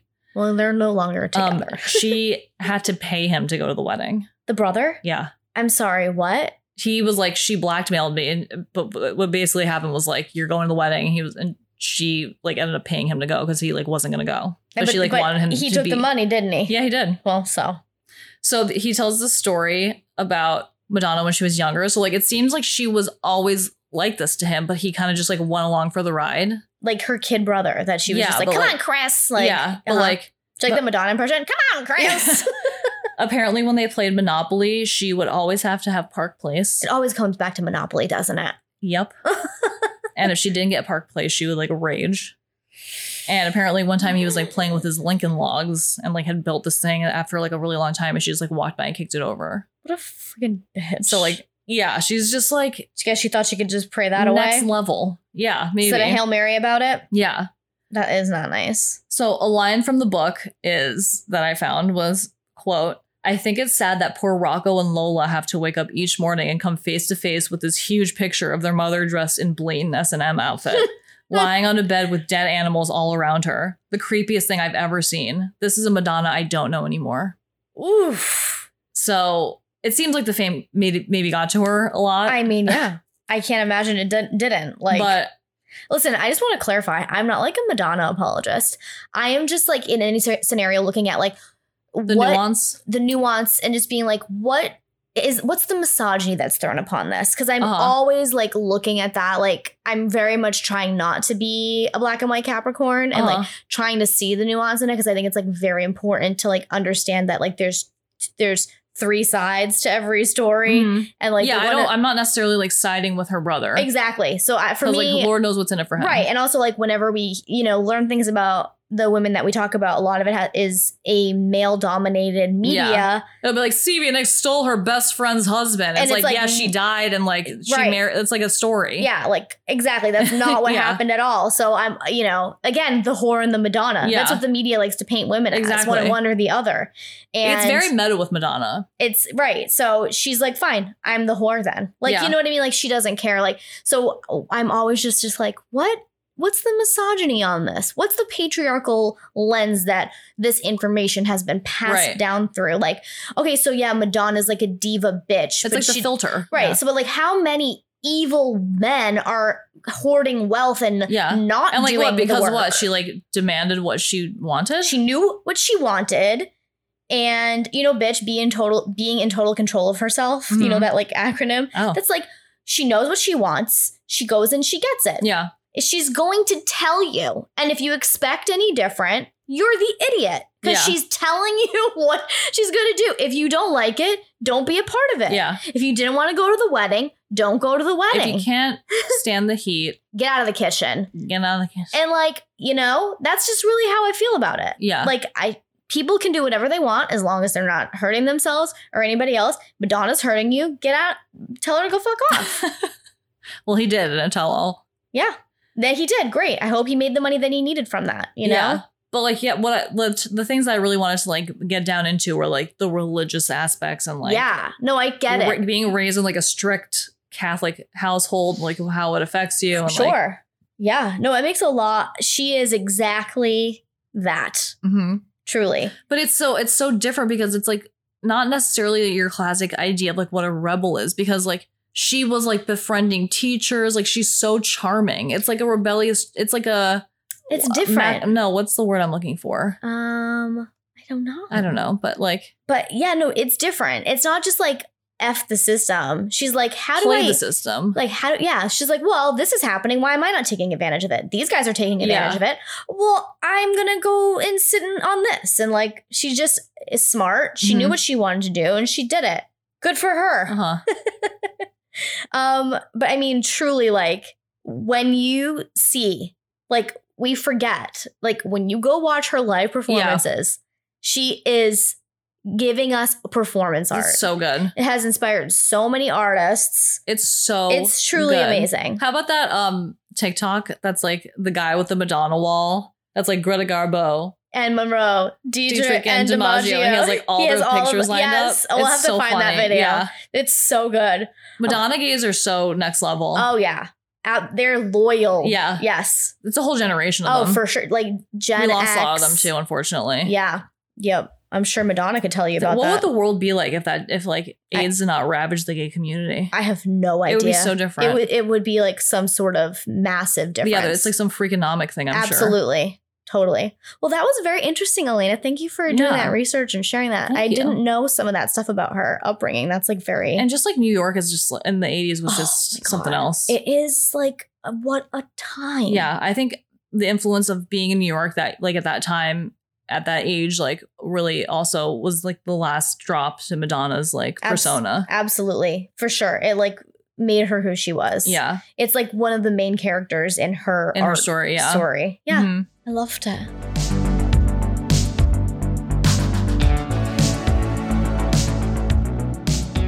So, do you have an icon of the week? Okay, I have like a hilarious concept as my icon of the week. Okay. Okay, so like before bed in the last like couple weeks, I've been like getting myself into this like really like meditative um aka I've had maybe like a special gummy and like I get into this like really like trying to like tap into my higher self like vibe, Uh-huh. okay? Vibrations. Yes. And I've just been exploring the fact that we are a collective consciousness Mhm. and that we are all actually one and we are just the universe expressing itself in a human form Uh-huh. and in a form Big on concepts. earth like yes and i came up with like the collective consciousness is i call it big me Big me. big me and um my icon of the week is big me which is everybody and all of us and the universe Uh huh. and we're all just having this experience And I hope that we are all okay because when we are all vibrating together in a positive way, we all feel better. Mm-hmm. And um, just really go- going up for Big Me. Really hope Big Me can just kind of press forward in a positive way. We can all get our heads in Nice. the game. And um, It's Yeah. so crazy when you think about like the things that, like differentiating us mhm, as people and like what makes us do what we do. yeah, Tr- And it's just like trauma, yeah, right? yes, it's very true. And what else is what else is there? Greed. Uh, What's like what are the The seven deadly sins. fear? yeah, a lot, a lot of that. I think what didn't we watch something where someone was like people act out of fear. That's like all they do. Actually, Oh, but it was it's American Horror no. Stories. But do you know what it is that she said that I thought was like very true What? was that it's not fear, it's shame. Yes, that's what it was. Yeah, and I think that's true. It's people are driven by shame, which Yeah. goes into Because, like, like, you're kind of afraid the of being Madonna shamed. story Yeah. again. yeah. Yeah, no, that's really Because like, if- interesting. like, so like, wh- I'm really into skating right now, and like, it's hard for me because I get scared. Like, I, Yeah. it's scary to like go down ramps and like jump, and like, I'm afraid I'm gonna fall. Like, it's scary. I get Right. scared, and like, what am I afraid of? Like, am I afraid of like looking stupid? Like, that's part of it for sure. a hundred percent. And like, that sucks. I need to get over that. But, No, like, it's a hundred percent true. Like the thing that holds people the back, pe- people the back, the things that hold the people the ba- um people back the most is actually shame. yeah, It's true. yeah. I mean, like, think of like how everyone operates. I mean, it's you're everyone's afraid of looking a fool. Yeah. It's just true. We're just But conditioned not like even that. looking a fool, like looking different or like, yeah, you I know. mean, insert here, just looking other. yeah, And like, yeah, once you kind of, if you can get over that as best as you can and realize we're all just like, we can't be seen to be learning. Like, let's just Yeah. be able to learn. Come on, big me. Let's friggin' Yeah. learn some stuff. Anyways, yeah, so that's my weird conceptual, and also just shows you where my headspace is lately. nice. Is uh, big me trademark.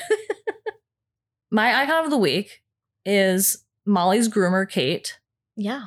because for those of you who don't know, Molly is a mixed breed. She is. Oh, she's looked at me. She's um Yorkie poo. she's a Yorkie poo. she's a Yorkie and a poodle mix. Yes. So Kate has developed this like custom haircut for Molly Yes. that. That I think finally satisfies you because Uh, Yes. you really wanted her to have a signature. that I was like, cut. I want this, but I want this from both like kinds of haircuts. Like, I, she, but she needs this and she needs this, like right. you know, because she's got both things going on. Yeah. I was like, it's just like me, like when I can't figure out what I want to do with my hair. Yeah. So it's like androgynous, you know? Yeah. Her haircut. Yeah. part poodle, part Yorkie. Yeah. So she's developed Molly's like signature cut. Yes. And it's a little it's- boofy, tight on the feet. a little bit of like a square Yorkie face Yes. that we try. And it's very cute. It's very cute. it does bring so much joy. Oh, I love it. When I'm she so came pleased. out yesterday with those bows in her hair to the pigtails, T- uh, the pigtails really did it for me. I was like, these will only last an hour, but I will enjoy every minute Yeah. of it. And I did. Oh, what a treat. That's a great icon. Thank you. Highs and lows, you know? Yeah.